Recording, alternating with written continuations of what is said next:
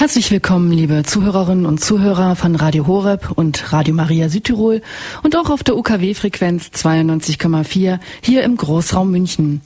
Mein Name ist Claudia Kundrun und ich begrüße Sie herzlich zu unserer Sendung Standpunkt. Heute zum Thema Ehrenamt, ein Weg zum Himmel. Ehrenamt, vielleicht sind Sie, liebe Hörerinnen und Hörer, ja selber in einem Ehrenamt aktiv. Vielleicht wollten Sie sich schon immer mal in einem Ehrenamt engagieren, hatten bislang aber nicht die Gelegenheit dazu. Vielleicht aber haben Sie auch Erfahrungen gemacht, die Sie davon abhalten, sich nochmals ehrenamtlich zu engagieren. All das ist möglich. Leider ist das Ehrenamt nicht immer so anerkannt, wie es sein sollte. Und es gibt Frustrationen, die an sich eben auch nicht sein sollten. Denn ohne Ehrenamt Gibt es, geht es gar nicht. Geht es auch hier nicht, zum Beispiel bei Radio Horeb nicht. Würde es diese Sendung gar nicht geben, denn ich sitze hier mehr oder minder gemütlich in einem Sprecherraum vor einem blauen Radio Horeb Mikrofon. Neben mir in der Technik hinter einer Glaswand sitzen die Kollegen, die ehrenamtlichen Kollegen, die die Regler am Mischpult schieben werden, die Musik einspielen werden und überhaupt ermöglichen, dass ich mit Ihnen hier eine Sendung machen darf. Und ja, die beiden, Gabriele Lemme-Feldges und Helmut Hartmann, denen überlasse ich mich jetzt ganz und freue mich, dass sie die Technik für mich machen, eben im Ehrenamt. An dieser Stelle also ein herzliches Dankeschön euch beiden in der Regie. Nun ist Ehrenamt in vielen Branchen verbreitet, besonders gerade in der Kirche sogar immer mehr vonnöten. Ein kirchliches Thema auf alle Fälle.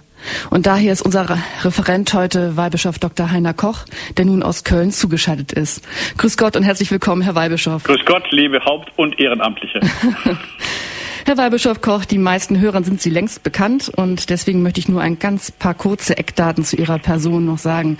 Sie sind Jahrgang neunzehnhundertvierundfünfzig geboren und sind in Ihrer priesterlichen Laufbahn lange als Prälat für die Hauptabteilung Seelsorge im Erzbistum Köln verantwortlich gewesen.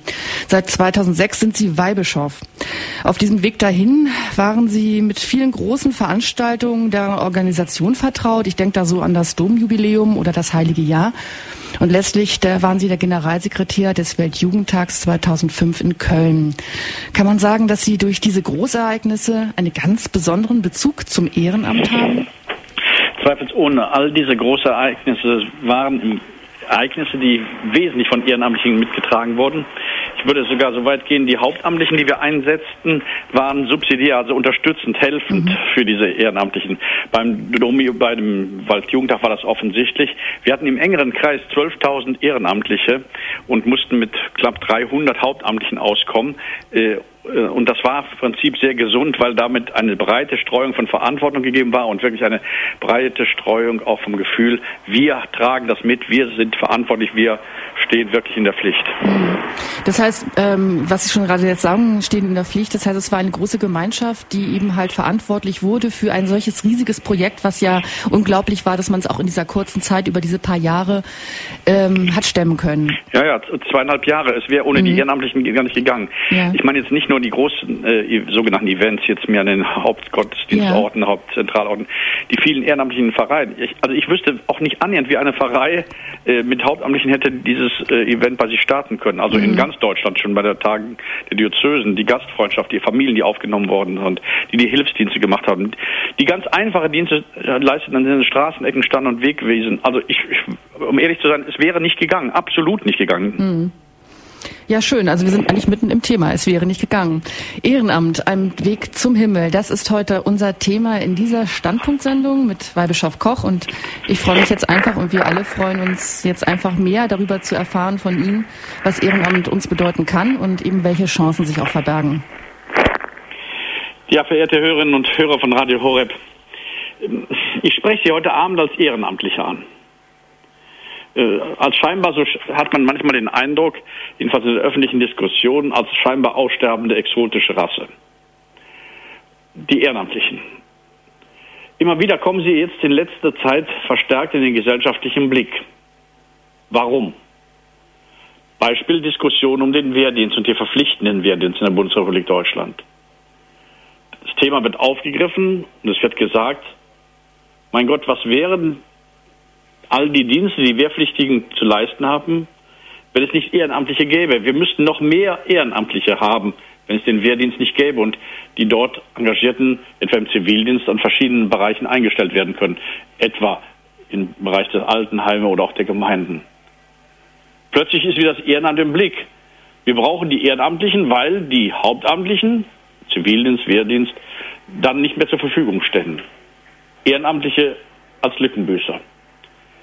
In der Bundesrepublik Deutschland gibt es nach Schätzungen, es gibt ja nicht genaue Festlegungen, sieben Komma sieben bis sieben Komma neun Millionen Ehrenamtliche im sozialen Bereich.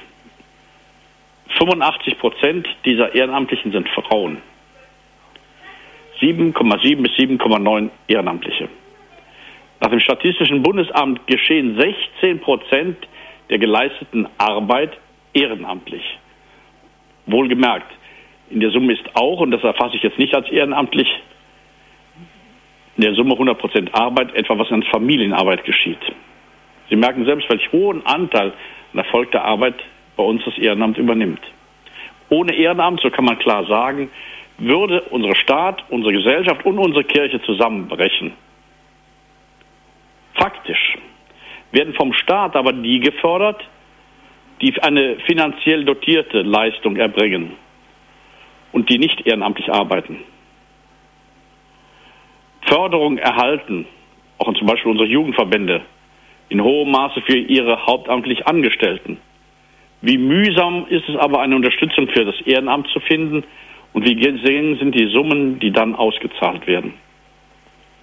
Dies gilt auch für das Familienamt, das ja auch kein bezahltes Amt ist. Um die Rente einer durchschnittlichen Angestellten zu erreichen, einer durchschnittlichen Angestellten der Bundesrepublik Deutschland, müsste eine Mutter mit all ihrem Einsatz, all ihren Verpflichtungen heute fünfundvierzig Kinder großziehen. Sozialversicherung, Altersversicherung, Aufwandsentschädigung im Zusammenhang mit dem Ehrenamt ist bei uns ein Fremdwort. In den Vereinigten Staaten gibt es einen steuerlichen Freibetrag, je nach Höhe des ehrenamtlichen Engagements. Die U S A haben sich entschlossen, das Ehrenamt stark zu fördern und auch zu honorieren, indem man ihnen einen gewissen Ausgleich gibt, insofern sie weniger Steuern zahlen müssen, entsprechend den Leistungen, die sie ehrenamtlich erbringen. Bei uns sind die Ehrenamtlichen oft die Dummen, die das tun, was Hauptamtliche nicht machen. Sie sind die Dummen, weil viele Menschen in unserer Gesellschaft, leider Gottes auch in unserer Kirche, sagen, nun lass die mal machen, wenn sie ihren Spaß dran haben. Ich genieße, ich lasse mich nicht binden, ich lasse mich nicht verpflichten. Vor allen Dingen dann, wenn mit einem Ehrenamt wirklich eine verlässliche Bindung eingegangen wird und nicht nur das ganz punktuell begrenzte, spontane Helfen über einen sehr kurzen Zeitraum. Bei uns in Deutschland, Österreich, ist es sehr ähnlich nach allen Unterlagen. Bei uns zählt vor allem die bezahlte Arbeit.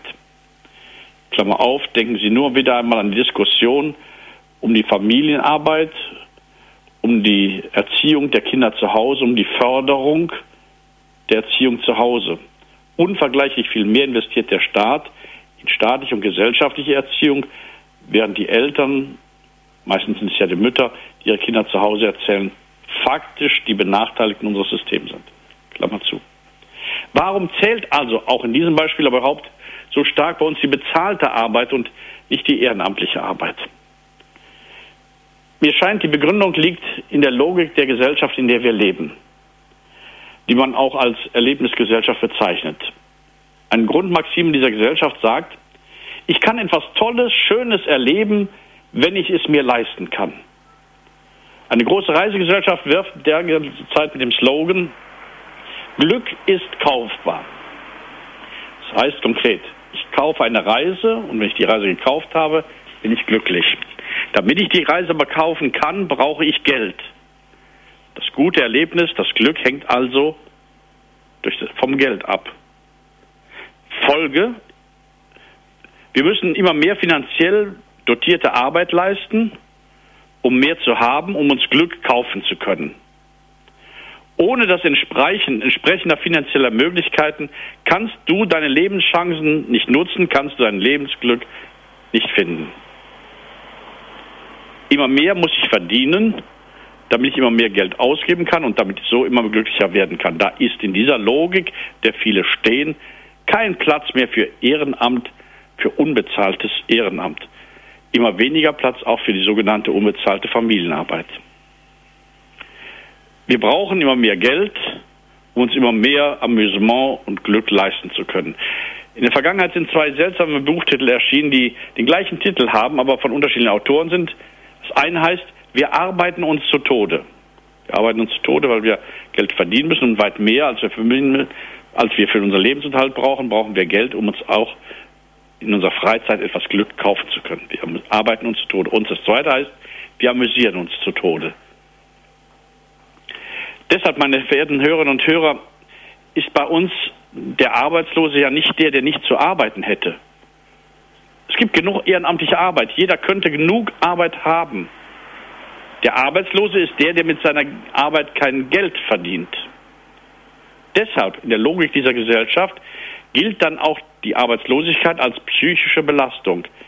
Nicht, weil es da keine Arbeit gäbe und weil die Menschen nicht arbeiten können, sondern weil sie nichts verdienen. Und weil sie nichts verdienen, können sich weniger leisten als die, die viel verdienen. Deshalb können sie weniger Glück machen, deshalb sind sie weniger wertvoll. Ich höre bei meinen Besuchen in Beratungsstellen, Kirchenberatungsstellen immer wieder, dass die Arbeitslosigkeit ein hohes psychologisches Problem für viele ist. Ja, manchmal bis in die psychische Erkrankung hineinführt.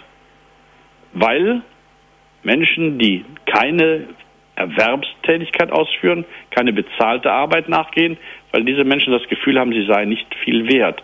Ihre Arbeit sei nicht gesucht, gebraucht, sie seien wertlos und sie könnten sich das Glück nicht leisten, das andere mit ihrem Geld erkaufen.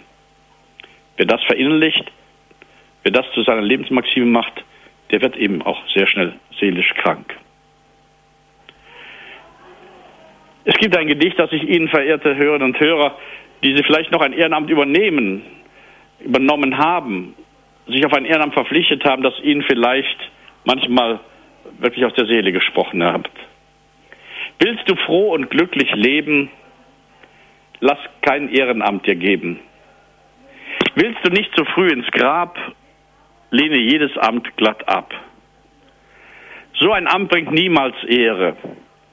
Denn der Klatschsucht, scharfe Schere, schneidet boshaft dir schnipp, schnapp deine Ehre vielfach ab. Wie viel Mühe, Sorgen, Plagen, wie viel Ärger musst du tragen? Gibst viel Geld aus, opferst Zeit und der Lohn Undankbarkeit. Selbst dein Ruf geht dir verloren, wirst beschmutzt vor Tür und Toren und es macht ihn oberfaul jedes ungewaschene Maul. Ohne Amt lebst du so friedlich und so ruhig und gemütlich. Du sparst Kraft und Geld und Zeit, wirst geachtet weit und breit. Drum rat ich dir im Treuen, willst du Mann und Kind erfreuen, noch aufsetzen, willst du Frau und Kind erfreuen, soll dein Kopf dir nicht mehr brummen, lass das Ehrenamt doch anderen dummen. Meine sehr geehrten Hörerinnen und Hörer, so scheint es in weiten Bereichen zu sein. Die Dummen sind die Ehrenamtlichen, die ausgenutzt werden, deren Leistung nicht anerkannt wird, die das tun, was andere hauptamtlich nicht wollen oder was nicht bezahlt wird und was dann doch irgendwie notwendig ist. Sobald es aber irgendwie anders zu handhaben ist, werden die Ehrenamtlichen ausgebrotet. Aber jetzt kommt die Gegenthese. Ich bin der festen Überzeugung, dass das ehrenamtliche Engagement für unsere Kirche und Gesellschaft nicht nur lebensnotwendig ist, die Zahlen habe ich eingangs gebracht, wer will sie ersetzen, sondern dass dieses ehrenamtliche Engagement ein Weg ist, menschlich erfüllt zu leben. Menschlich erfüllt zu leben. Und ich möchte aus diesem Forderung oder aus dieser Aussage den Folgerung ziehen, ehrenamtliche Arbeit, ist, die wir den Menschen heute anbieten und die sie eingehen, ist der Weg, dass sie glücklich und erfüllt leben. Ehrenamtliche Arbeit ist, ein, ist Arbeit. Arbeit, so meine erste These, ist ein Weg zur Erfüllung meines Menschseins. Dies gilt aber nur unter bestimmten Bedingungen. Verehrte Hörerinnen und Hörer, ich möchte den folgenden mal Gedanken, nachdem ich jetzt die Problematik einfach mal aufreißen wollte, also zwei Schritte gehen. Erstens, ich möchte grundsätzlich zeigen, dass Arbeit ein Weg zur Erfüllung meines Menschseins sein kann. Zweitens, dass gerade ehrenamtliche Arbeit dies sein kann unter bestimmten Bedingungen. Erster Gedanke also, die Arbeit, bezahlt oder unbezahlt zunächst, als ein Weg zur Erfüllung meines Menschseins. Ich entsinne mich noch genau, ich war Studentenpfarrer in Düsseldorf. Damals gab es an dem Rektorat eine weiße Fläche, die immer wieder mit Graffitisprüchen vollgespritzt wurde. Sobald die Universitätsverwaltung die Wand wieder gereinigt hatte, standen schon die nächsten Sprüche wieder drauf. Manche dieser Sprüche waren witzig, manche auch geistvoll, manche allerdings auch geistlos. Einige habe ich mir aufgeschrieben, die das Thema Arbeit betreffen. Ich zitiere: Nur wer die Arbeit kennt, weiß, wovor ich davonlaufe. Oder: Der Mensch hat zwei Arme, um zu arbeiten, und zwei Beine, um von der Arbeit zu flüchten. Oder: Arbeit macht Spaß, aber wer kann schon Spaß vertragen? Arbeit ist süß, ich bin aber leider, leider Diabetiker. Sie merken, meine verehrten Hörerinnen und Hörer, hier wird Arbeit fast durchgängig als negative Belastung gesehen. Das ist in der Tradition unserer Geistes- und Kulturgeschichte sicherlich verankert. Aristoteles, der große griechische Philosoph, hat schon gesagt, nur wer Muße hat, kann tugendhaft sein. Nur wer Muße hat, kann tugendhaft sein. Und Sie kennen die Tradition, die aus dem Schöpfungsbericht ableitet, die Vertreibung aus dem Paradies. Nun muss der Mensch arbeiten, arbeiten als Erlast und Konsequenz der Sünde. Im Französischen heißt das Wort für Arbeit Travail, Travail, Arbeit. Übersetzt, mein Travail, den Dreifall, an dem ein Pferd dressiert, ja gefoltert wird. Arbeit unterdrückt den Menschen, Arbeit wird für den Menschen zur Qual. Bis zum siebzehnten Jahrhundert gab es in Amsterdam Arbeitshäuser, deren Keller mit Wasser geflutet werden konnten. Arbeitsunwillige mussten die Tretmühle im Keller in Gang halten, um nicht zu ertrinken. Arbeit als Lebensbedrohung. Das ist die eine Tradition. Die Heilige Schrift, das Alte Testament, hat aber im Grunde schon eine ganz andere Sicht der Arbeit.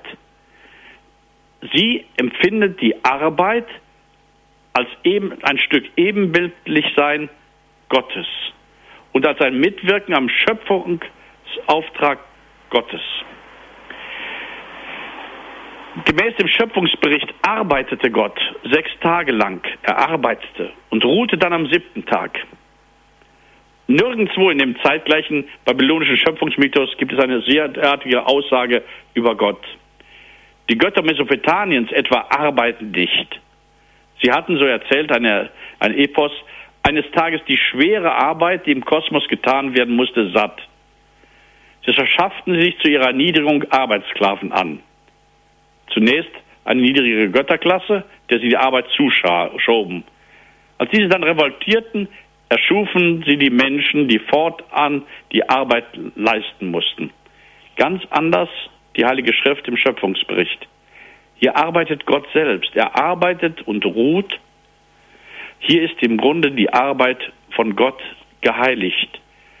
Arbeit gehört zur Entfaltung des Menschseins, zur Lebensfülle und macht gerade in dieser Beziehung zu Gott auch ein Stück der Größe und Würde des Menschen aus. Sie wissen, dass dann in der Tradition unserer Kirche dieser Gedanke immer weiter fortgeführt wurde. Die Benediktiner haben ja in ihrem Leitwort das Wort Ora et Labora, bete und arbeite.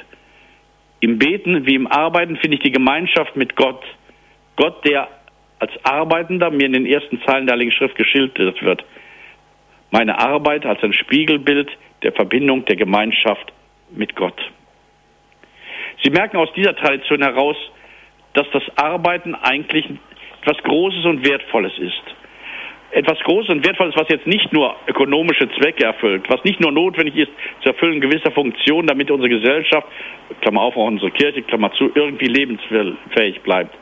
Arbeit ist ein Stück Weg zur Erfüllung des menschlichen Lebens. Ich betone noch einmal, dies gilt jetzt grundsätzlich für jede Arbeit, für die bezahlte wie die für ehrenamtliche. Nicht jede Arbeit aber ist erfüllend. Nicht jede Arbeit ist erfüllend. Sie alle, verehrte Hörerinnen und Hörer, kennen Arbeiten und vielleicht stehen Sie in einem Beruf, in einer Arbeit, die, so sagt man ja auch, das Kreuz bricht. Eine Arbeit, die zur Last wird. Nicht wenige verabschieden sich vom Ehrenamt, weil dieses Ehrenamt für sie nur noch zu einer Belastung wird. Vier Punkte möchte ich erwähnen, unter denen diese an sich gute, dem Schöpfungsbericht, dem menschlichen Größe entsprechende Arbeit gelingen kann, dem Menschen Erfüllung sein kann. Vier Punkte, an denen deutlich wird, dass gerade das Ehrenamt ein Wort ist zur Entfaltung meines Menschseins, damit auch zu meinem Glück, zu meiner Freude, zu meiner Lebensbefriedigung. Vier Punkte, die ich Ihnen jetzt nennen möchte, vier Punkte, die ich an jede ehrenamtliche Arbeit anlegen möchte, auch wenn ich ehrenamtliche Arbeit verteile, damit die Menschen in dieser Arbeit ihren Frieden, ihr Glück finden und sie diese ehrenamtliche Arbeit, für die sie ja nicht bezahlt werden, die sie nicht brauchen zum Lebensunterhalt, mit ganzem Herzen tun können.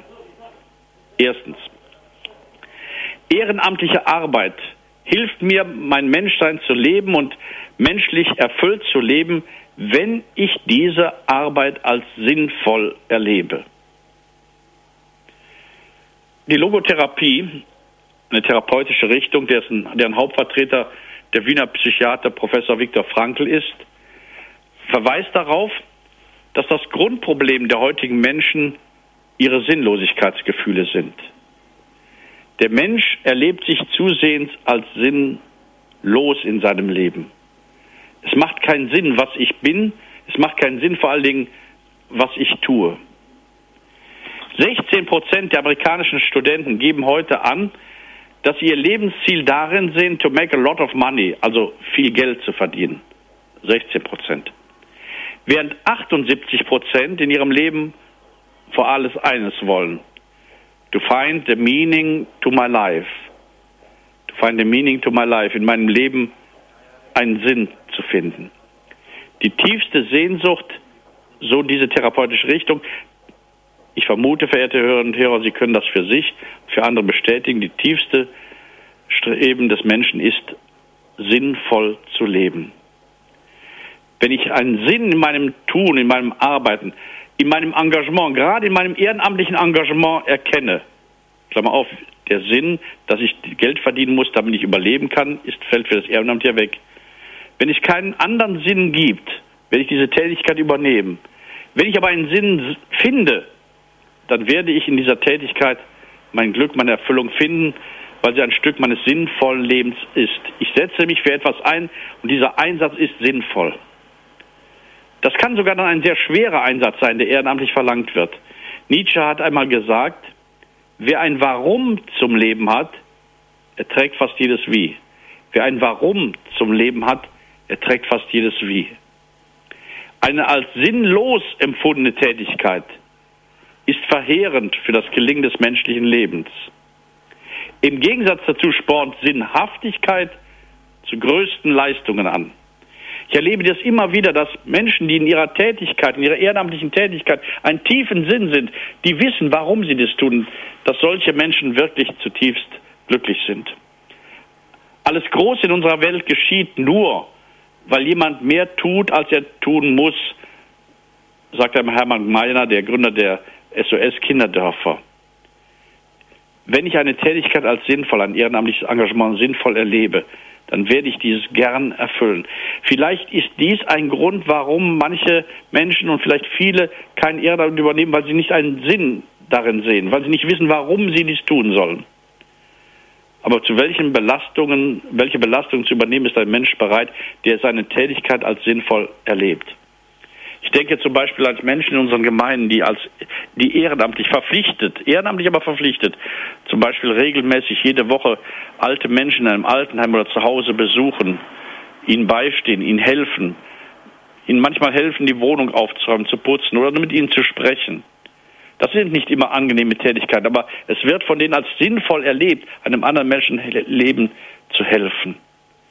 Wie schwierig ist manchmal für die Mitarbeit etwa in einem, als Ehrenamtlicher in einem Hospiz oder die Begleit, als Trauerbegleiter in Gemeinden zu arbeiten und Menschen beizustehen, die einen lieben Menschen an ihrer Seite verloren haben. Das sind oftmals keine leichten, angenehmen Stunden. Das sind oftmals sehr schwere Stunden. Und das ist eine Belastung. Das ist eine Belastung für Körper und Seele oft. Aber weil ich dies für sinnvoll erachte, solch ein Engagement, deshalb engagiere ich mich da auch sehr, sehr gern. Leistung muss sinnvoll sein. Ohne sinnvolle Arbeit geht auch ein Stück Menschenwürde verloren. Menschen sind nach meinem Eindruck, gerade auch junge Menschen, wirklich bereit, sich zu engagieren, verbindlich zu engagieren und hoch, hoch motiviert, auch schwere Arbeiten zu übernehmen, die weiß Gott keinen Spaß machen, wenn sie einsehen, dass das Ganze sinnvoll ist. Erste Voraussetzung. Wie finde ich Menschen für die ehrenamtliche Arbeit, die ein Stück Arbeit ist, das an sich zur Erfüllung des Menschseins gehört? Erster Grund, wenn die Tätigkeit, die ich anbiete und die Mensch- Tätigkeit, die Menschen übernehmen können, von ihnen als sinnvoll erkannt wird. Zweiter Punkt, wie kann ich erreichen, dass Menschen ein Ehrenamt übernehmen? Die Menschen können selbst aussuchen, auswählen, welches ehrenamtliche Engagement von vielen, vielen möglichen im sozialen, im kulturellen, im kirchlichen Bereich sie übernehmen, im Brauchtum oder auf welchem Feld auch immer, im Bereich des Sports. Es gibt sehr, sehr viele Möglichkeiten, sich ehrenamtlich zu engagieren. Neben dem ersten Kriterium, dass mir diese Tätigkeit, die ich übernehmen will und soll, sinnvoll erscheint, ist das zweite Kriterium zweifelsohne die, dass diese geforderte Leistung des Ehrenamts meinem Charakter, meiner Psyche, meiner Persönlichkeit entsprechen muss. Jeder Mensch ist ein Original, einmalig. Niemals gab es einen Menschen vor mir, der so war, wie ich bin. Und niemals mehr wird es einen Menschen geben, der so sein wird, wie ich heute bin. Deshalb, weil ich ein Original bin, habe ich auch originale Fähigkeiten und Möglichkeiten, die ein anderer nicht hat. Was umgekehrt heißt, ich bin auch nicht in der Lage, alle Tätigkeiten zu übernehmen, alle Tätigkeiten mit Freude, mit Kompetenz zu erfüllen. Nicht jeder kann überall die gleiche Leistung vollbringen. Nicht jedes Ehrenamt entspricht der Individualität eines Menschen. Es gilt deshalb gerade im Ehrenamt, meinen Platz zu finden, meinen originären Platz. Wo ist mein Platz? Wo kann ich mich ehrenamtlich engagieren? Welches Ehrenamt entspricht meinen Talenten, meiner Begabung, meiner Persönlichkeit? Vielleicht darf ich dies noch einmal, meine sehr geehrten Hörerinnen und Hörer, mit einem kleinen Gedicht zum Ausdruck bringen. Diesmal ein Gedicht, das schon älter ist. Gottfried August Bürger hat es im Jahre siebzehnhundertsiebenundfünfzig geschrieben, äh, siebzehnhundertsiebenundsechzig geschrieben. Ich zitiere ihn. Es gibt Esel, welche wollen, dass Nachtigallen hin und her des Müllers Säcke tragen sollen. Ob's recht, fällt mir zu sagen schwer. Doch weiß ich, Nachtigallen wollen nicht, dass die Esel singen sollen. Es gibt Esel, welche wollen, dass Nachtigallen hin und her des Müllers Säcke tragen sollen. Ob's recht, fällt mir zu sagen schwer. Doch weiß ich, Nachtigallen wollen nicht, dass die Esel singen sollen. Jedem das Seine. Ist das vielleicht ein Grund, warum sich viele vor der Übernahme eines Engagement, ehrenamtlichen Engagements auch in der Kirche so scheuen? Warum sie es vermeiden? Ist einer der Gründe vielleicht der, dass sie eine Tätigkeit übernehmen sollen, die ihnen nicht liegt, die sie nicht erfüllen können? Müssten wir in dem Fall nicht wirklich mal prüfen, wer ist für welches Ehrenamt geeignet? Nicht nur, welche Arbeiten stehen an, müssen gemacht werden, egal von wem, das ist ein falsches Denken, sondern welche Tätigkeit von wem? Mit seinen individuellen Kräften. Vielleicht kennen Sie den folgenden Witz, den ich an dieser Stelle ganz gerne einmal erzählen darf. Kommt ein Hahn vorwurfsvoll mit einem Straußenei in den Hühnerstall. Ich will Ihnen ja nicht nahe treten, meine Damen, sagt der Hahn. Aber ich wollte Ihnen doch aber nicht vorenthalten, was anderswo geleistet wird. Verstehen Sie den Scherz recht? Aber es ist so, wenn Sie von einem Huhn erwarten, dass ein Straußenei legt, dann werden Sie es immer überfordern.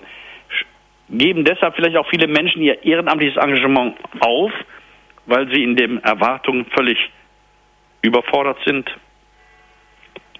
Meine sehr geehrten Damen und Herren, ich möchte Ihnen erzählen von Phil Johnson. Phil Johnson war Wäschereibesitzer. Deshalb nahm er seinen Sohn zu sich ins Geschäft, in Erwartung, er werde sich dort einarbeiten. Doch Phil hasste die Waschanstalt. Er trödelte und tat nicht viel. Manche Tage glänzte er durch völlige Abwesenheit. Sein Vater schämte sich für seinen Sohn vor den Angestellten. Eines Tages erklärte Phil Johnson seinem Vater, er wolle Mechaniker werden. Der Vater war entsetzt und wollte alles dran setzen, dass sein Sohn diese Arbeit nicht übernimmt. Doch Phil setzte seinen Kopf durch. Er arbeitete, er lernte den Beruf des Mechanikers. Er arbeitete viel schwerer und härter in dieser, als in der Waschanstalt seines Vaters es von ihm verlangt worden wäre. Er fing schließlich an, Maschinenkunde zu studieren, lernte, wie Motoren arbeiten, machte sich allen erdenklichen Maschinen zu schaffen. Und als sein Vater starb, war der Sohn Phil Johnson Präsident der Boeing-Flugzeugfabriken in den U S A. Welch große Lehre aus diesem Beispiel zu ziehen, aus dieser Biografie. An der richtigen Stelle verbringen wir große Leistungen. Die richtige Stelle für die Menschen zu finden, ist sicherlich eine der ganz großen Aufgaben derer, die Menschen suchen, dass sie sich ehrenamtlich engagieren. Dritte Bedingung für ein gutes Leisten, für gute Leistung im Ehrenamt und für die, für die Bereitschaft, Menschen für dieses Amt zu gewinnen. Ich möchte es einmal einfach so formulieren. Interessante Arbeit wird von den Menschen gesucht. Uninteressante, gerade ehrenamtliche Arbeit bleibt liegen. Was meine ich damit? Psychologen haben nachgewiesen, dass die Müdigkeit des Menschen mehr mit seiner gefühlsbedingten Einstellung zu seiner Arbeit als mit seiner Anstrengung bei dieser Arbeit zu tun hat. Müdigkeit hängt mit der gefühlsbedingten Einstellung mehr zusammen als mit der faktischen Anstrengung. Langeweile erzeugt Müdigkeit. Der Blutdruck steigt, der, Sauerst- der Blutdruck sinkt, der Sauerstoffverbrauch sinkt. Der ganze Sto- Stoffwechsel belebt sich aber schnell, wenn der Mensch beginnt, eine Tätigkeit auszuüben, die ihm Interesse und Freude macht. Wo mein Interesse ist, da ist auch meine Energie. Wann ist eine Arbeit nun interessant, sodass ich da Energie, Kraft, Elan, Vitalität hinein investiere? Zwei Dinge scheinen nach allen Untersuchungen dafür verantwortlich zu sein. Erstens, ich bin wach, engagiert, lebendig in einer Arbeit, wenn ich für eine bestimmte Arbeit verantwortlich bin. Je mehr Verantwortung ein Mensch übernimmt, umso gerne übernimmt er die entsprechende Arbeit. Je mehr Verantwortungslast die Menschen tragen müssen, umso stärker werden sie. Das ist genauso wie ein Gewölbe, das baufällig geworden ist. Ein Gewölbe, das baufällig geworden ist, wird paradoxerweise gestützt und gefestigt, indem man es belastet. Wenn man das Gewölbe entlasten würde, würde es zusammenbrechen. Verantwortung vitalisiert. Übertrage ich Verantwortung, so bin ich Menschen auch einen Ehrenamt. Zweitens, die Arbeit muss kreativ sein. Ich muss etwas Neues schaffen können, etwas Neues bewegen, erdenken können. Ich habe, wenn ich kreativ arbeiten darf, Teil an der Schöpfungswirklichkeit Gottes. Ein guter Betre- Betrieb, hat mir einmal ein Wirtschaftsmensch gesagt, leistet es immer Menschen, die quer denken können, die kreativ sind. Bildlich gesprochen, eine Schildkröte kommt nur vorwärts, wenn sie den Kopf aus ihrem Schild hervorstreckt. Wer nicht den Kopf hervorstrecken kann, wer immer nur im Geduckt bleibt, wer immer nur stehen, der bleibt stehen. Eine ohne Kreativität ausgeführte ehrenamtliche Tätigkeit ist schlicht und ergreifend tödlich. Verehrte Hörerinnen und Hörer, das war der dritte Punkt. Interessante Arbeit. Arbeit, in der die Menschen Verantwortung übernehmen können und in der sie kreativ sein können, wird gesucht. Bieten wir, das frage ich mich immer wieder, genügend solche Arbeit an? Vierter Punkt. Ehrenamtliche Arbeit wird gesucht, die begrenzt ist. Es ist eine traurige Erfahrung, die viele Ehrenamtliche auch in unseren Gemeinden machen. Je mehr ich bereit bin zu übernehmen, umso mehr wird von mir verlangt. Zeitlich ufert alles immer mehr aus. Das Ehrenamt wird völlig erschöpfend, weil mein Wunsch nach begrenzter Arbeit nicht wahrgenommen wird. Jeder von uns hat eben nur eine begrenzte Zeit und nur sehr begrenzte Kräfte. Viele von uns sind hauptamtlich oftmals schon sehr, sehr beansprucht. Hinzu kommt vielleicht die Belastung einer Familie. Vielleicht sind es die eigenen Kinder, vielleicht sind es die alten Eltern, denen gegenüber ich Verpflichtungen eingegangen bin, was meine Zeit und Kraft kostet. Dann noch sich ehrenamtlich zu engagieren, ist vielen eben nur in begrenzter Zeit und mit begrenzter Kraft möglich. Wenn man eine Hand reicht, so aber die, viele, die Erfahrung vieler, die ehrenamtlich arbeiten, wenn man eine Hand reicht, dann passiert es sehr schnell, dass, wenn man einen Finger reicht, Entschuldigung, wenn man einen Finger reicht, erfährt man sehr schnell, dass die ganze Hand genommen wird und dass diese Hand nicht mehr losgelassen wird. Wenn wir Menschen fürs Ehrenamt engagieren und begeistern wollen, dann muss dies auch eine zeitlich und kräftemäßig begrenzte Tätigkeit sein. Dazu gehört auch, dass der, der dieses Ehrenamt übernimmt, ohne große Umschweifen nachher auch sagen kann, jetzt ist es genug, ich möchte aus diesem Amt ausscheiden und sich nicht dafür entschuldigen muss. Mut zur Begrenzung. Letzter Punkt, der fünfte Punkt. Ehrenamtliche Arbeit wird gern übernommen, wenn sie in einem guten Miteinander geschieht. Wenn ich mit Menschen zusammenarbeite, die sich verstehen, mit Menschen zusammenarbeiten darf, die füreinander Interesse zeigen, mit Menschen zusammenarbeiten darf, die helfen, dass ich mein ehrenamtliches Engagement wirklich gut ausführen kann. Das zeigt sich immer wieder. Das gute Miteinander bei einem Projekt, das ehrenamtlich übertragen wird, das gute Miteinander ist ein ganz entscheidender Punkt für den Einstieg in ehrenamtliche Tätigkeit und für das Verbleiben in einer solchen.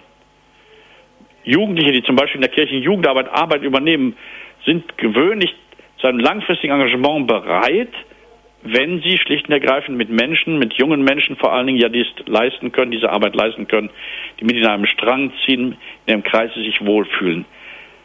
Wenn die Mitarbeiterinnen und Mitarbeiter im ehrenamtlichen Engagement, wir aber aus welchen Gründen auch immer zuwider sind, wenn die Atmosphäre unfreundlich ist, wenn kein gutes Klima der dort Arbeitenden herrscht, dann werden solche Arbeiten schnell wieder aufgegeben werden.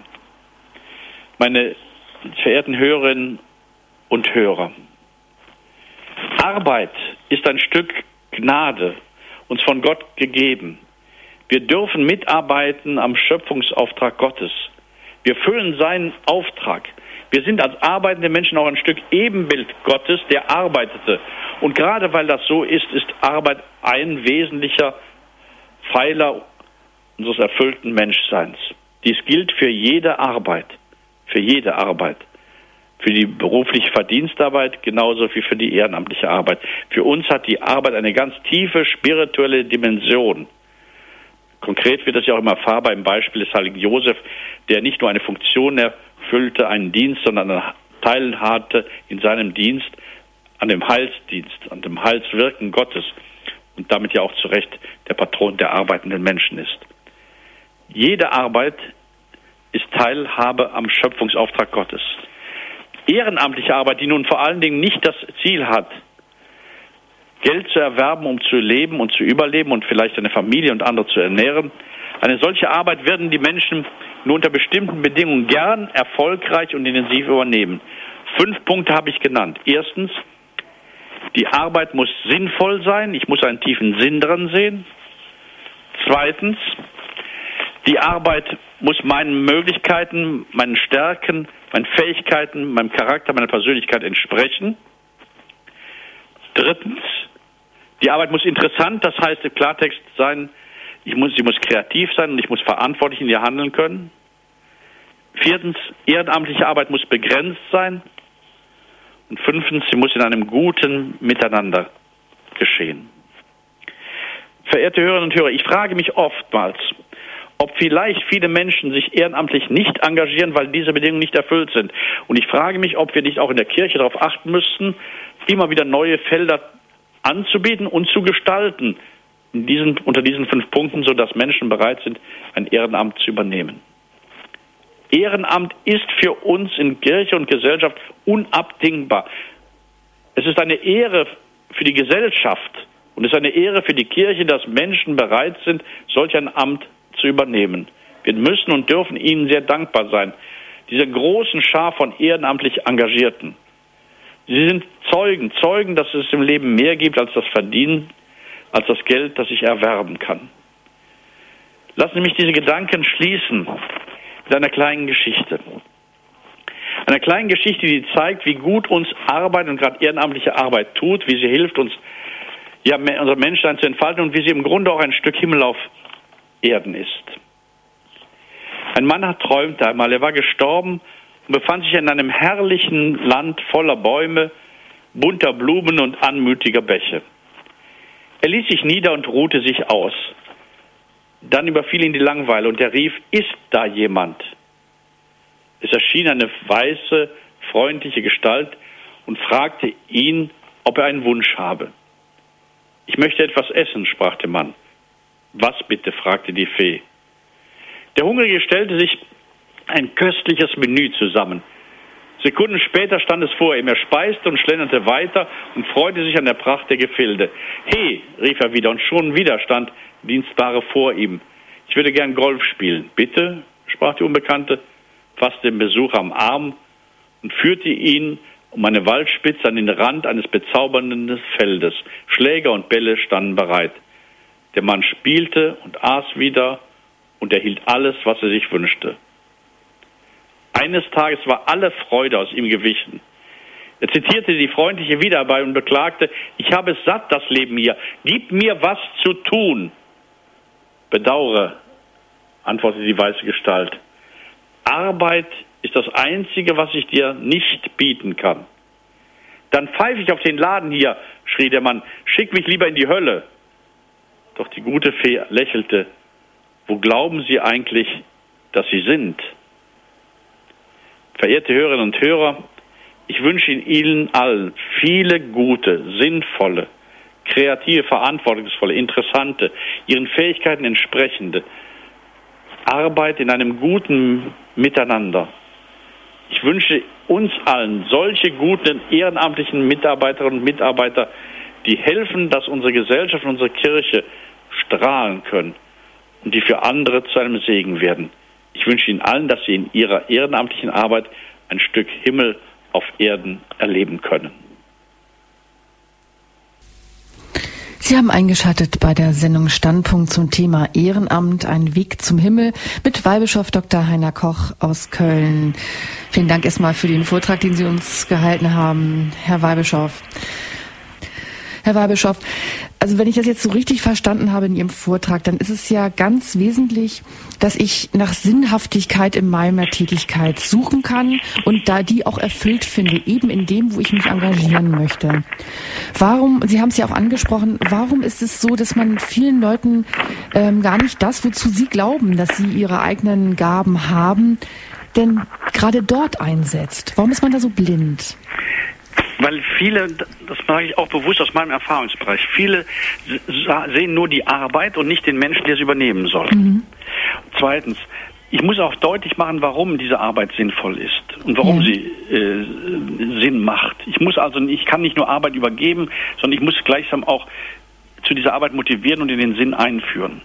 Das heißt im Klartext, für den, der ehrenamtliche Arbeit anbietet, sind die Ehrenamtler nicht nur Vollzugsgehilfen, die dazu da sind, dass seine Ansprüche irgendwie erfüllt werden. Sondern ich, das sind wirklich auf Augenhöhe neben vor mir stehende Partnerinnen und Partner, denen ich eine gewisse Bringschuld zu bringen habe. Erstens ein Gespräch mit ihnen, welche, zu welcher Arbeit bist du in der Lage? Das meine ich mit dem sehr starken Punkt, der jeder ist nicht, jeder ist für alles in der Lage. Zweitens, warum ist diese Arbeit wichtig? Mhm. Warum ist es auch wichtig, dass du sie dauerhaft etwa führst oder länger führst? Warum ist es wichtig, dass du bereit bist, unter Umständen für eine Arbeit Strapazen zu übernehmen? Wie gesagt, dazu sind Menschen bereit, gerade junge Menschen sind dazu bereit. Manche sind viel zu wenig belastet, aber es muss ihnen klar sein, warum diese Last da ist. Wenn man jetzt nur sagt, ich, irgendjemand muss das machen, irgendwie muss das machen, ja, dann sind wir am falschen Punkt angekommen, dann nehmen wir die Menschen auch in ihrer Würde nicht ernst. Mhm. Es haben uns jetzt schon erste Hörer erreicht. Wir wollen Ihnen die Möglichkeit geben, doch jetzt auch zu Wort zu kommen. Als erstes begrüße ich Frau Schäb aus der Nähe von Heidelberg. Grüß Sie, Frau Schäb. Guten Abend, Frau Kundrun, und guten Abend, Herr Weihbischof Koch. Guten Abend. Also, ich muss sagen, ich hab ein, bin ein Jahr jünger als Sie, ich bin Jahrgang fünfundfünfzig. Ich arbeite schon dreißig Jahre in der öffentlichen Verwaltung als Schreibkraft, bin aber gelernte Apothekenhelferin, musste auch mal umschulen wegen Krankheit. und habe dann das annehmen müssen, was die mir gaben. Also schreiben, das war mir nicht so recht. Aber wissen Sie, ich bin sehr religiös, bin, äh, lebe allein und habe äh, schon achtundzwanzig Jahre den Dienst in der Liturgie als Lektorin und seit achtzehn Jahren Kommunionhilfe und Krankenkommunion. Und ich mache jetzt nicht mehr, wie ich kann, weil ich nicht fahren kann. Und kein Auto habe, also ich kann nicht durch den ganzen Ort laufen und sämtliche Leute, das kann ich nicht, aber so ein, zwei, drei Personen und mein alten Vater bediene, Kommunion feiern halte, das ist genauso der, der, der Kontrast zu meiner, jetzt ist es ja ein bisschen anders, zu meiner einfachen Schreibtätigkeit am Computer oder will ich sagen, so ein Scanner, das ist so ein, so ein, ähnlich wie ein Faxgerät, das, wo kommen nur äh, Formulare immer durch, das ist jetzt ziemlich langweilig, aber durch diese, das eine bedingt das andere. Mhm. Das ist ein Ausgleich. Ja. Und ich verdiene nicht viel, aber die Motivation, auch die Berufsarbeit sinnvoll zu tun, ich muss natürlich verdienen, wenn ich allein bin, da kann man sogar zum Beispiel die Arbeit, auch wenn sie jetzt nicht so sehr kreativ ist, weil man, weil es halt nicht möglich ist, kann man zu Gebet machen. Man kann es für Gott gut machen, ja. Durch, für und aus Liebe zu Gott. Ja. Und dann ist die Motivation so groß, dass man gar nicht so viel Geld braucht, wie die anderen, die doppelt so viel verdienen, immer unzufrieden sind. Und ich bin schon lange in der Gehaltsgruppe und kriege nicht mehr und bin immer zufrieden. Nur wissen die das nicht, wie man das macht. Mhm, mhm. Und durch das, dass ich halt äh, schon lange Kommunionhelferin komme, ich auch zu älteren Leuten, aber nur mal zu dieser Frau und zu meinem Vater. Und das ist so was Schönes. Bin also auch schon Geburtstag, habe ich auch schon äh, Geschenke gebracht, aber alles mache ich nicht. Ich kann, ich habe kranke Füße, ich mache, ich will sagen, ich muss auch in der Kirche kein Aktionist sein. Ich mache fünf Sachen oder drei, aber die richtig und keine zehn Sachen, sonst kann man sich auch in der Kirche äh, zu verausgaben. Das mache ich nicht. Ich brauche auch Zeit zur Stille, zum Gebet, zum Zurückziehen und manchmal einen Spaziergang. Und das alles zusammen, das ergibt ein erfülltes Leben. Wunderbar. In Ihrem Beispiel kann man, an Ihrem Beispiel kann man unendlich viel lernen. Ich will bloß mal auf einige Punkte vielleicht hinweisen und danke Ihnen deshalb für diese Offenheit, mit der Sie gesprochen haben. Ja. Also erstens, Sie machen ja eine ganze Reihe von Ehrenämtern, das ist ja ganz offensichtlich. Und Sie sehen diese ja auch als tief sinnvoll an. Es ist für Sie ein tiefer Dienst, ich sage bewusst, es ist ein geistlicher Dienst, wenn Sie zum Beispiel Kranken die Kommunion bringen oder wenn Sie den Lektorendienst ausüben. Aber dann wissen Sie auch, warum Sie das machen. Sie wissen, warum Sie das machen. Sie wissen, dass das erstens wichtig ist für die Menschen, die sonst gar nicht zur Kommunion kämen, oder für die Gehörenden in der Gemeinde. Dass es ganz wichtig ist, dass da vorne jemand wirklich gut den Text vorliest, nicht nur irgendwie runterleiert, sondern gut und würdig den Text vorliest. Sie wissen, warum Sie es tun. Das ist eine tief sinnvolle Tätigkeit. Das Zweite ist, Sie haben hier wirklich auch eine Tätigkeit, die Sie dauerhaft übernehmen, länger schon übernehmen, wie Sie auch sagten. Zweitens aber auch eine Tätigkeit, die Ihren Talenten entspricht. Ich fand das ganz schön, das Beispiel. Sie haben mit den Füßen Probleme, nicht? Und dann können Sie nicht eine Tätigkeit übernehmen, die nur im Rumlaufen besteht. Das ist wirklich, da wurde klug gedacht, was kann sie, was kann sie tun und was kann, sollte sie nicht tun. Dritter Punkt, ich finde es sehr sinnschön, dass Sie hinwiesen, dass damit Arbeit wirklich zu einem Stück, ich sag's mal, Gottesdienst wird. Es ist im christlichen Glauben ja nicht so, dass wir hier Gottesdienst feiern, das andere ist Weltdienst, sondern das geht bei uns ja in eins über. Menschen können ja ihre Tätigkeit, und das scheint mir wirklich ein Grundzug unseres christlichen Glaubens zu sein, ihre Tätigkeit, auch die alltäglichste und einfachste Tätigkeit, als Gottesdienst tun. Und damit ist die Frage immer auch, tue ich das, was ich tue, mit Liebe zu Gott, mit Liebe zu Gott. Dann kann das Kartoffelschälen, der Teresa von Avila ja mal gesagt, das Kartoffelschälen ist dann ein Gottesdienst, den ich aus Liebe zu Gott tue, den ich gut tue. Da kann die kleinste, unbedeutende Tätigkeit wirklich zu einem Stück Liebe werden, damit eine ganz tiefe Dimension bekommen, ganz tief sinnvoll sein. Schön, dass Sie das so sehen. Ich möchte auch nochmal den Hinweis sagen, es kommt auch nicht nur darauf an, was ich tue, sondern auch, wie ich es tue. Also ich will ein Beispiel mal sagen. Ich kenne einen Straßenbahnschaffner, einen Fahrer, einen Straßenbahnfahrer, der jeden Tag seine Runden fährt und das ist sicherlich nicht immer das Interessanteste. Manchmal ist es schöner, manchmal ist es auch ermüdend. Aber was dolle an diesem Menschen ist, der tut es anders als manch anderer. Wenn der in der Bahn ist, dann kommt immer wieder ein liebes Wort plötzlich übers Mikrofon oder ein Hinweis oder ein schön, ein aufmunterndes Wort morgens. der füllt seinen Dienst, den andere genauso funktional tun, einfach anders aus. Das heißt, die Freude dieses Menschen springt über. Damit gibt er seinem Dienst auch noch eine ganz andere Dimension. Und ich glaube, er wird seinen Dienst auch dann viel lieber und froher ausführen, als der, der seinen Dienst nur irgendwie abjobbt, abfragt, damit er irgendwie über die Zeit kommt und seine, seine Knete bekommt, wie man so Schönes sagt. Das war bei Ihnen sehr schön, dieses Beispiel, dass Sie gesagt haben, es kommt nicht nur vor an, was ich tue, sondern auch, wie ich es tue. Das gilt fürs Ehrenamt ganz entscheidend. Recht haben Sie, letzter Punkt, dazu zählt auch dass die Zeit. Es ist richtig, das Ehrenamt ist und sollte in der Struktur schon etwas anderes sein als das hauptberufliche Amt. Sie dürfen sich Zeit dafür nehmen, Sie brauchen nur, ich meinte es ja eben mit der begrenzten Zeit, nur eine begrenzte Zeit zur Verfügung stehen. Es hilft nichts, wenn wir ehrenamtlich genauso gehetzt arbeiten wie in manchen anderen Feldern, dann dienen wir damit keinem. Also ich fand das ganz toll und großartig, was Sie sagten, und führen Sie beide Tätigkeiten, die hauptberufliche, die Sie ausführen, und die ehrenamtliche weiter so äh, vor Gottes Angesicht auch aus, dann werden Sie schon, bin ich ganz sicher, wirklich das Stück Erfüllung und Freude finden, und dann ist jetzt der Dienst zutiefst sinnvoll. Ja, vielen Dank, Frau Schieb, ja, für diese ja, ganz offene Kundgebung, was Sie, wie Sie es wie Sie es eben halt handhaben mit Ihrem nicht ganz so spektakulären Beruf und dann dem Ehrenamt, das Sie ausfüllen. Vielen herzlichen Dank. Ja, auch wieder. Vielen Dank. Ja, wiederhören, Frau Schieb. Es ist doch wunderbar, wenn man irgendwie merken kann, dass das äh, eigene, was man wirklich beruflich, hauptberuflich tut, sich ergänzt durch ein Ehrenamt. Ja. Also gerade dann, wenn es auch ein gewisser Ausgleich ist, ja. Mhm. Es ist ja schön, wenn man sozusagen im, im Leben auf mehreren Beinen steht. Mhm. Und wenn man nicht von morgens bis abends oder auch in der Freizeit in der, in der gleichen Weise beansprucht wird. Ich kann das gut verstehen, dass mancher Pfarrer, ich bleibe zum Beispiel Kirche, gerne einen Kompetenten, der zum Beispiel den ganzen Tag in, in der Bank arbeitet, ja, im Kirchenvorstand einstellt, weil der gut mit Finanzen umgehen kann. Mhm. Ich kann aber genauso gut verstehen, dass der sagt, nun Himmels Willen, jetzt möchte ich mal abends und am Wochenende mal was anderes tun, als das, was ich die Woche über tue. Und äh, da sollte man auch drauf achten. Soll man nicht einen für eine Tätigkeit suchen, die vielleicht was ganz anderes ist und die ihm das halt gut tut, weil er damit auch, sagen wir mal, die alltägliche äh, Monotonie über, äh, überwindet. Also das ist schon sehr richtig. Mhm. Sie hören die Standpunktsendung zum Thema Ehrenamt, ein Weg zum Himmel mit Weihbischof Doktor Heiner Koch aus Köln. Als nächstes darf ich Frau Lea aus der Nähe von Koblenz begrüßen. Danke, dass Sie gewartet haben. Grüß Gott, Frau Lea. Guten Abend. Ja, mein Kommentar zu dieser ganzen Geschichte Ehrenamt äh, ist nicht so positiv. Also ich unterstreiche mal ganz grundsätzlich, was er über die Arbeit gesagt hat, der Herr Weihbischof. Äh, das finde ich richtig und wichtig. Aber für mich ist Ehrenamt äh, unter anderem eine Möglichkeit von, egal ob kirchlichen oder sonstigen Organisationen, äh, hauptamtliche Arbeitskräfte einzusparen. Der Herr Weihbischof hat am Anfang äh, davon geredet, dass man halt immer arbeiten möchte, immer mehr arbeiten möchte, um Geld zu verdienen. Aber gerade im sozialen Bereich gibt es haufenweise Arbeitslose, die so wie ich seit über zehn Jahren versuchen, Arbeit zu bekommen, die gesagt bekommen, egal ob kirchliche, weltliche oder sonstige Organisation, na dann arbeiten sie halt umsonst.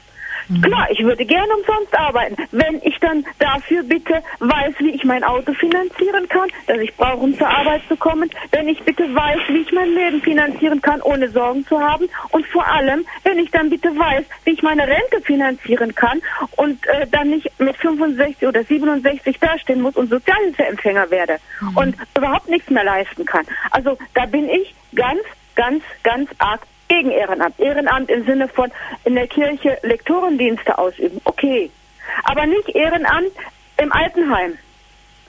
Wenn ich äh, als Altenpflegerin äh, irgendwelche alten Leute pflegen muss, gehört es zu meinen Aufgaben, mit den alten Leuten zu sprechen? Gehört es zu meinen Aufgaben, mit diesen Leuten spazieren gehen? Gehört es zu meinen Aufgaben, mit denen zu basteln? Kommen Ehrenamtliche, brauche ich das nicht mehr tun. Ist mehr Zeit für andere Arbeit. Aber auch eine Arbeitskraft kann eingespart werden. Beispielsweise. Mhm. Oder im pädagogischen Bereich. Ja? Äh, es geht nicht ohne Ehrenamtliche. Es, äh, sicherlich äh, auch mal stundenweise oder so, ja. Aber es wird ganz oft, durch, in der, gerade in der letzten Zeit, durch ehrenamtliche Kräfte, hauptamtliche Kräfte eingespart.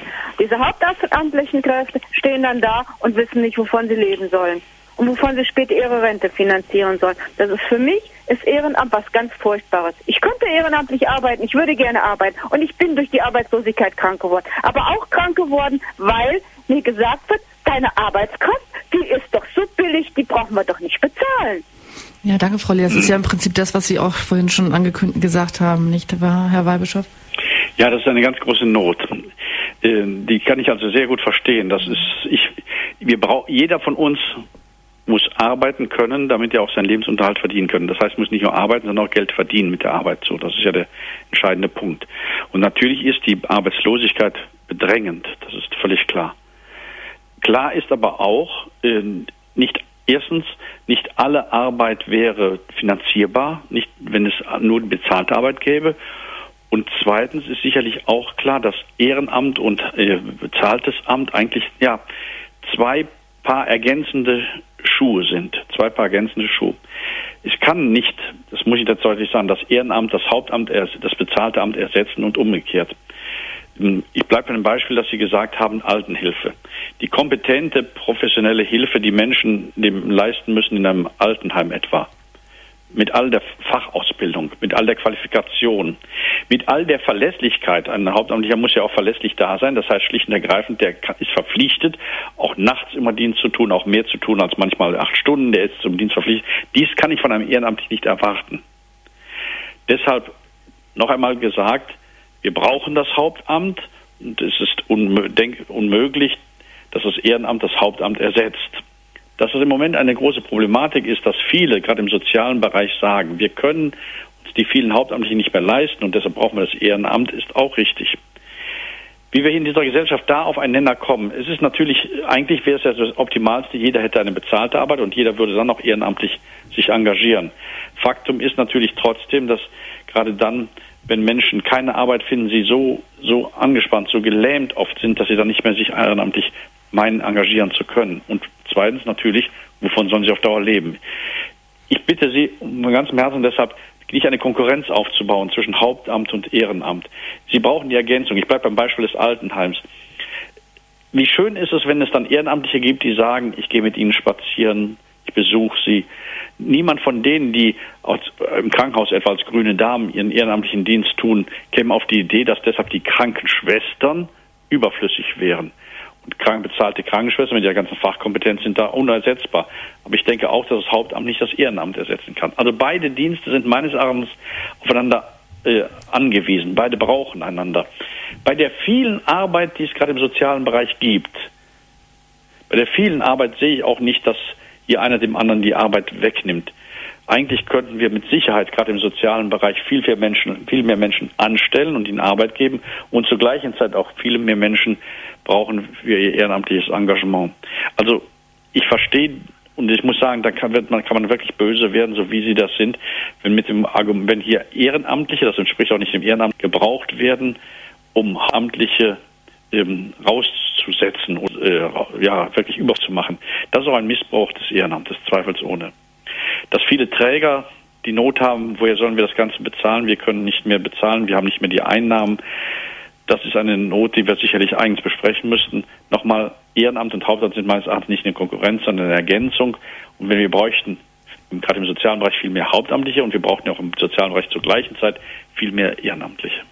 Ja, vielen Dank, Frau Lehr. Auch ich verstehe Ihre ja, Verärgerung und ich hoffe auch, dass die Verantwortlichen nicht irgendwie ehrenamtlich als Lückenbüßer nehmen und Hauptamtliche dadurch sozusagen ins Abseits schießen.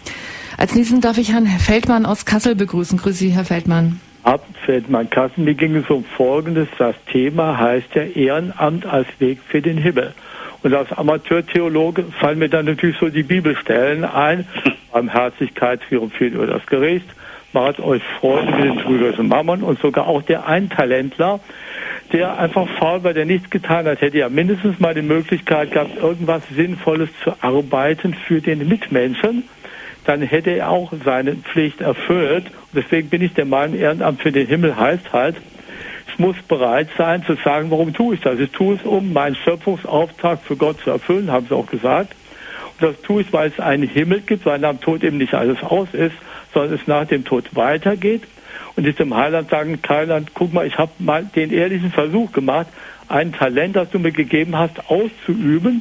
Und dann haben wir ja auch gehört, vor auch, weiß ich, weil anderthalb Jahren, wie man das macht, damit man weiß, dass man das Richtige tut, diese doppelte Berufung. Da wurde ja gesagt, Gott arbeitet stereophon, was soll ich denn machen? Das kann ich dann durch Betracht und durch Gebet feststellen und dann halt durch den Beichtvater auch notfalls. durch Umstände, wo ich weiß, das und das, das, das ist meine Aufgabe. Wenn ich die dann für den Himmel mache, dann finde ich, ist das absoluter Weg zum Himmel. Darum ging es mir eigentlich. Und das ist dann jedes Ehrenamt, auch das Ehrenamt im Blindenbund zum Beispiel. Hm. Ja, das ist richtig. Gut.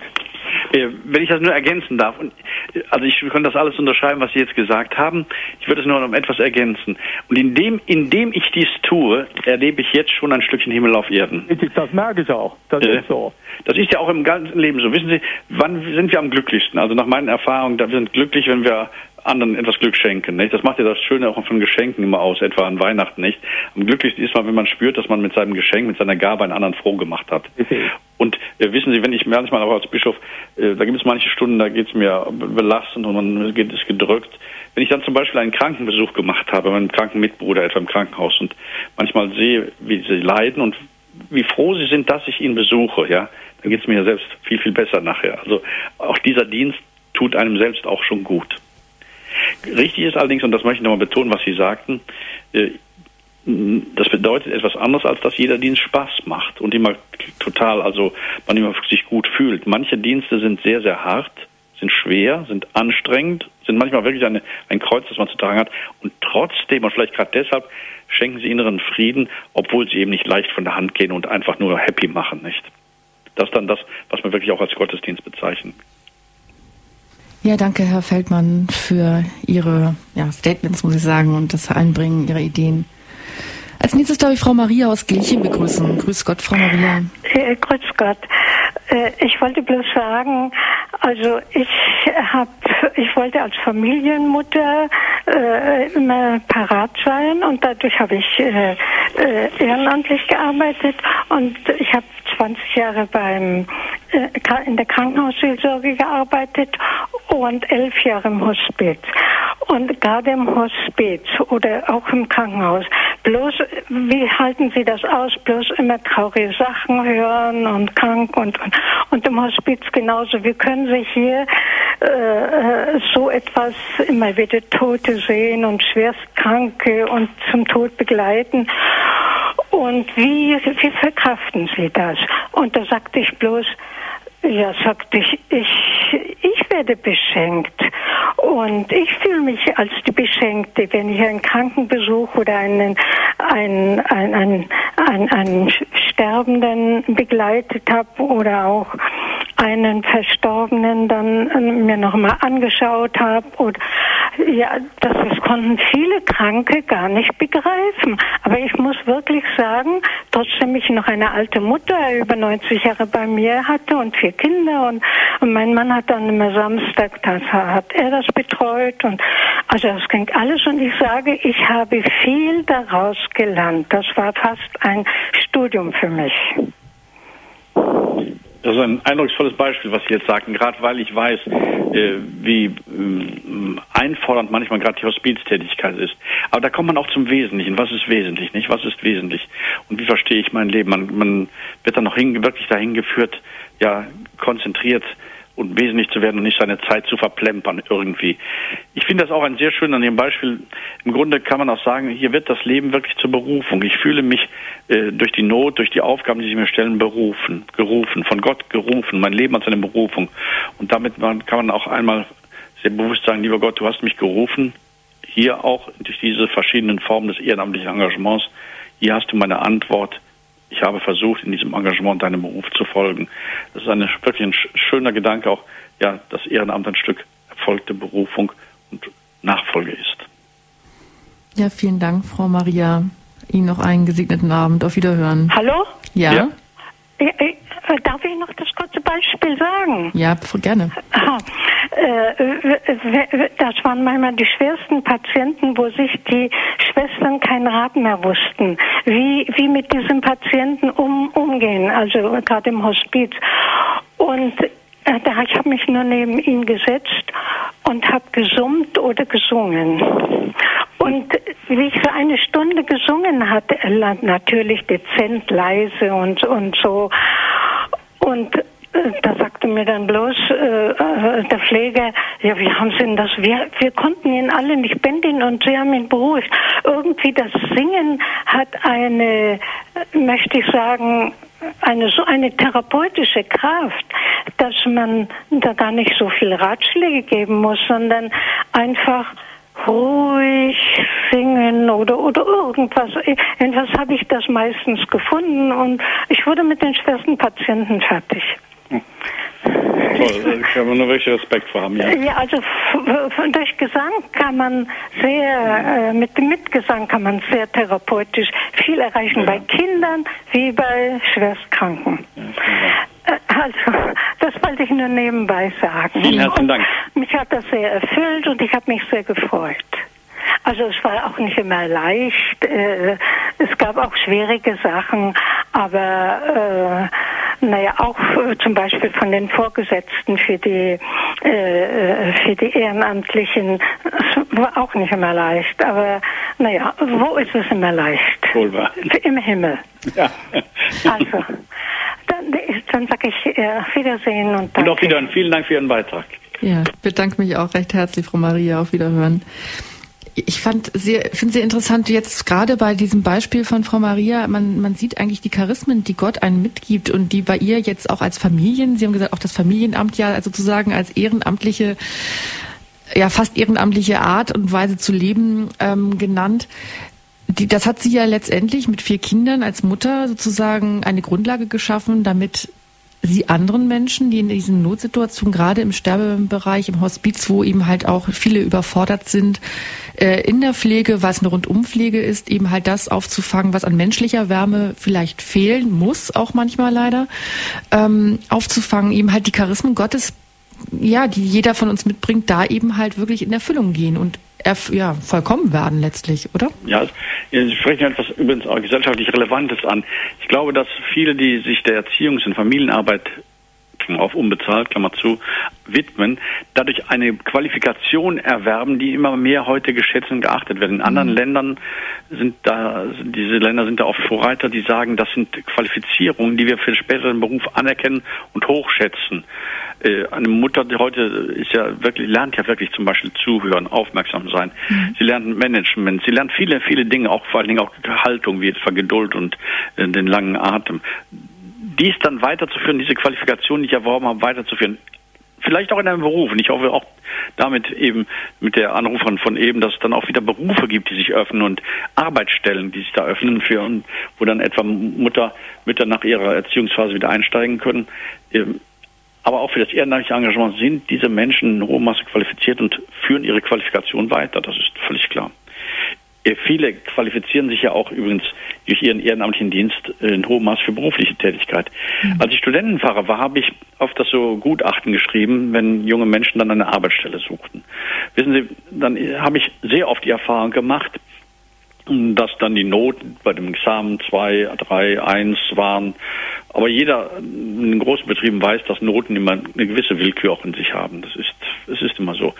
Sie haben mit großem Interesse, das haben ja Wirtschaftsleute nachgesagt, Personalchefs gesagt, immer gelesen auf die Bemerkung, sonstige Bemerkungen, sonstige Bemerkungen. Dann habe ich in einem Gutachten geschrieben, hohes ehrenamtliches Engagement, mit dem er Verlässlichkeit sagte, Stabilität, eine Leitungskompetenz bewies mhm. und so weiter und so fort.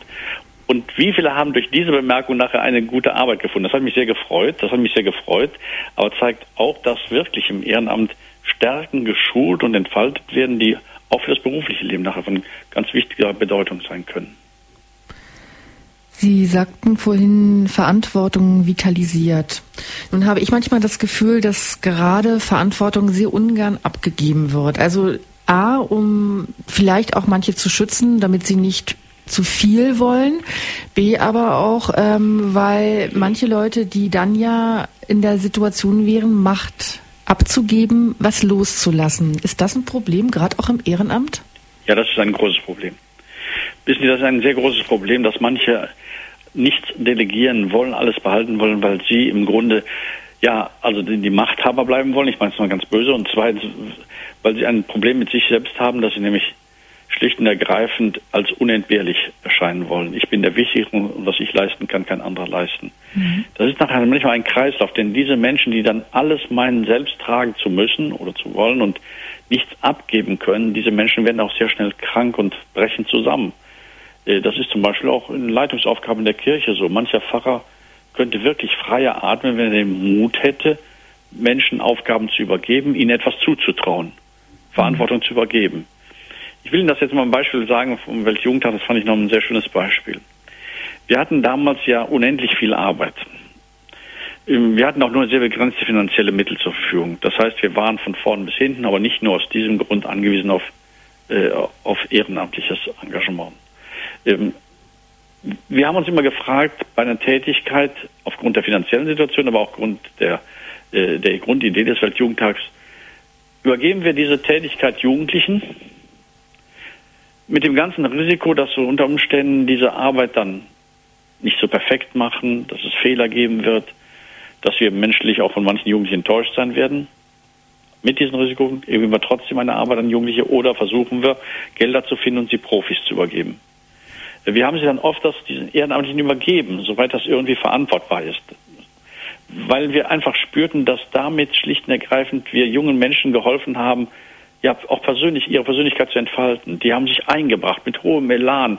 Die haben ganz leidenschaftlich ehrenamtlich gearbeitet. Die machten auch Lebens- und Berufserfahrungen, die unumgänglich werden. Wenn wir alles an Agenturen abgegeben hätten, hätten wir sicherlich in manchen Dingen weniger Probleme gehabt und einen glatteren Ablauf, aber sicherlich wäre es weniger äh, Dienst an den Jugendlichen gewesen. Also das Abgaben, Abgeben von Verantwortung ist auch wirklich ein Stück, denke ich, nicht nur finanzieller Notwendigkeit, sondern auch Lebensförderung derer, denen wir diese Arbeit zutrauen. Und vielleicht auch, dass Menschen, die eben vielleicht etwas nicht perfekt machen, durchaus wesentlich mehr Lebensfreude und ja einfach mitteilen, durch ihre Art und Weise etwas zu tun, was eben halt die perfekten Profis ja eher als kühl empfinden. Ja, und sie oft muss man jetzt aufpassen, es gibt ja natürlich viele Profis, die mit ganzem Herzen arbeiten. Keine es gibt natürlich, es gibt natürlich auch die, die nur ihren Job machen, das ist ja völlig klar, nicht? Also mhm. das, die Grenzen zwischen Haupt- und Ehrenamt sind ja manchmal auch fließend. Also ich kenne zum Beispiel Lehrerinnen und, und Lehrer, nicht, die weitaus mehr machen, als sie machen müssen. Es gibt manche, die arbeiten ihre Zeit ab und dann sind die weg. Hauptsache die Klasse klingelt, hat mir mein Lehrer gesagt, nicht? Sehr frustriert natürlich. Es gibt auch andere, die verlieren ihr Herz und die Aufgabe, die sind ansprechbar für die Jugendlichen, die sprechen, die sorgen sich nach Feierabend und damit sie irgendwo eine Ausbildungsstelle bekommen. Die treffen mit Jugendlichen, die auf die schiefe Bahn geraten sind. Also sie merken natürlich auch manchen Lehrern Gottlob an, dass ihr Hauptberuf für sie auch schon zum Ehrenamt wird, nicht? Das, all das wird ja dann oftmals nicht, nicht im geringsten mehr bezahlt. Ist doch wahrscheinlich gar nicht zu bezahlen, ne? Sie haben vorhin auch gesagt, der Staat bei uns fördert nicht das Ehrenamt. Es gibt aber in anderen Ländern Steuererleichterungen. Ist das eine Möglichkeit, vielleicht auch einfach mehr Anerkennung zu haben, sodass Menschen sich durchaus bereit erklären, auch schwierige Sachen im Ehrenamt, auch neben ihrem Beruf vielleicht noch zu machen? Also ich glaube, dass es zwei ganz gravierende Kriterien gibt, um das Ehrenamt zu fördern. Neben den Beschreibungen, die ich vorhin gemacht hatte. Das eine ist Anerkennung. Mhm. Äh, diese Anerkennung äh, mh, geschieht sicherlich in Form der Wertschätzung. Also ich sage zum Beispiel Dankeschön oder ich äh, erwähne die Tätigkeit oder äh, auch bei, äh, bei den Medien oder auch im öffentlichen Auftritten stelle ich diese Tätigkeit auch in die Öffentlichkeit hin. Das ist schon ein Stück Anerkennung. Das sind dann oftmals die kleinen Dinge, dass ich zu Weihnachten oder beim persönlichen Anliegen, an, persönlichen Festanliegen schlicht und ergreifend auch mich melde. Also ich bringe die Wertschätzung zum Ausdruck. Das ist ganz, ganz wichtig. Diese Anerkennung sollte nach meinem Empfinden auch staatlicherseits geschehen. Beispielsweise, dass gewisse Dienstleistungen, die ich im Ehrenamt erbringe, die ich, manche investieren noch Geld ins Ehrenamt hinein, mhm. ja, die investieren noch Geld, wirklich steuerlich absetzen kann. Das geschieht oftmals bei uns nicht, seltsamerweise. In den U S A geht man noch weiter. Man sagt, einer, der so und so viele Stunden ehrenamtlich engagiert arbeitet, verlässlich engagiert arbeitet, hat auch Recht auf einen gewissen Steuernachlass. Das geht mhm. sogar noch einen Schritt weiter. Aber wir wären ja schon froh, wenn manche Tätigkeiten bei uns vielleicht, also wenn ich manche Investitionen, die manche vollziehen, wenn sie zum Beispiel dafür ausbilden, dafür Materialien kaufen, wenn man das absetzen könnte. Das ist schon ein großes Problem, wenn wir da nur anfangen würden. Also Anerkennung ist der erste Punkt, wie Menschen, wirklich für viele Menschen das ehrenamtliche Engagement attraktiv werden kann. Das zweite ist Qualifikation. Es ist wichtig, dass wir auch in der Kirche die, die ein Ehrenamt übernehmen, qualifizieren. Das fängt bei ganz einfachen Diensten an. Wenn ich sage, übernimm das Amt des Lektoren, dann muss ich ihn auch qualifizieren, dass er gut lesen und vortragen kann. Dann kann ich ihm nicht einfach zwei Minuten vor dem Messer einfach immer den Text geben, sondern muss ich auch mal die die so Arbeiten zusammenholen, sprachlich, stimmlich schulen oder mit ihnen die Texte durchgehen, dass sie sehr bewusst einen Text lesen. Nur als ein Beispiel. Wir haben in vielen Städten Deutschlands eine sogenannte City-Pastoral, also eine Pastoral, die in den Großstädten die Menschen anspricht. Das ist hauptberuflich überhaupt nicht allein zu leisten. Da gibt es viele ehrenamtliche, qualifizierte Ehrenamtliche, die zum Beispiel früh auch in den Ruhestand gegangen sind, die sagen, das mache ich, aber die werden dann qualifiziert, ja, die werden qualifiziert, dass sie, wie, wie spreche ich Leute an, wie höre ich zu, welche Informationen kann ich weitergeben, wie reagiere ich auf Querulanten, et cetera, et cetera. Da denken Sie an den Bereich der Telefonseelsorge, wenn ich das nur einmal mhm. als Beispiel sagen, das ist ein hochverantwortlicher Dienst, da arbeiten auch Hauptamtliche, aber die Hauptamtlichen allein könnten den Dienst gar nicht mehr schultern, deshalb gibt es auch Ehrenamtliche, aber das muss man sehr genau auch lernen, ähm, zuzuhören, äh, auch Grenzen zu setzen, äh, aufmerksam zu sein, sich selbst auch äh, dann nicht zu verausgaben in so einem Gespräch und so weiter und so fort. Also ähm, ich merke, dass wir für alle Tätigkeiten, die wirklich qualif- ehrenamtliche Tätigkeiten, die wirklich eine Qualifikation brauchen, kein Problem haben, Menschen zu finden, die diese Qualifikation äh, auf sich nehmen. Eher ist es manchmal, dass ähm, eine gewisse Geistlosigkeit dazu motiviert, einen Dienst gar nicht erst wahrzunehmen. Also man darf die Ehrenamtliche auch nicht einfach am Regen stehen lassen Nein. und sagen, mach mal, du wirst es schon irgendwie packen, sondern eben ja, auch eben eine Unterstützung geben und, ja, wie Sie sagten, eben auch einfach die Wertschätzung. Man muss ja auch begleiten. Wissen Sie, mhm. zum Beispiel, wenn man zum Beispiel von, von einem Hospiz kam oder die, die, die zu Hause Krankenbesuche machen, ja, da machen die manchmal auch schwierige Erfahrungen. Machen manchmal auch schwierige Erfahrungen, dass sie enttäuscht sind oder dass sie denken, ich habe was falsch gemacht, ja, mhm. ich habe nicht richtig reagiert und nachher war alles schlimmer als vorher. Die darf, solche Erfahrungen muss man auch mit Menschen reflektieren, ja, die darf man nicht im, im Regen stehen lassen. Das ist ganz, ganz wichtig. Die Ehrenamtlichen dürfen nicht das Gefühl haben, wir sind uns selbst überlassen. Hauptsache, wir haben die Arbeit übernommen, dann ist uns alles äh, egal. Ähm, es ist zum Beispiel eine Katastrophe, dass ein, wenn ein, ein Pfarrer zum Beispiel nicht einmal fragt, hören Sie mal, wie geht's Ihnen denn dabei? Ja, mhm. das auch fragt, wie geht's Ihnen denn dabei? Das ist notwendig, ne? Ganz abgesehen vom Dankeschön. Ja, Ehrenamt, ein Weg zum Himmel. Das war unser Thema heute in dieser Standpunktsendung eben mit Ihnen, Weihbischof Doktor Heiner Koch. Vielen herzlichen Dank. Ja, wir müssen aber, das ist ein bisschen ein großes Anliegen, wirklich, also ich möchte am Schluss wirklich all denen danken, die ehrenamtlich sich engagieren. Das ist jetzt kein Ausspielen, ich muss ja nochmal in Bezug auf die Anhören sagen, der, mhm. gegenüber deren, denen, die hauptamtlich sich engagieren, nicht im Geringsten. Ich bin froh, dass wir gute, qualifizierte, motivierte Hauptamtliche haben und nochmal, ich würde gerade in der heutigen Zeit wünschen, dass es viele neue Arbeitsplätze gibt, aber sicherlich ist auch klar, die viele, viele Arbeit, die es gibt, im ganz weiten Sinn, diese viele Arbeit ist hauptamtlich gar nicht zu leisten. Und das Ehrenamt bringt eine eigene Qualifikation und Tiefe hinein, eine eigene Motivation und Kraft, auch eine Zeugniskraft. Mhm. Und ich möchte gerade all denen, die in Kirche und Gesellschaft diese so ehrenamtliche Verantwortung übernehmen, ein herzliches Vergelt's Gott sagen. Das ist ein unendlich großer Dienst. Und ich arbeite sehr, sehr gern mit Ehrenamtlichen zusammen. Das ist manchmal eine große, große Freude.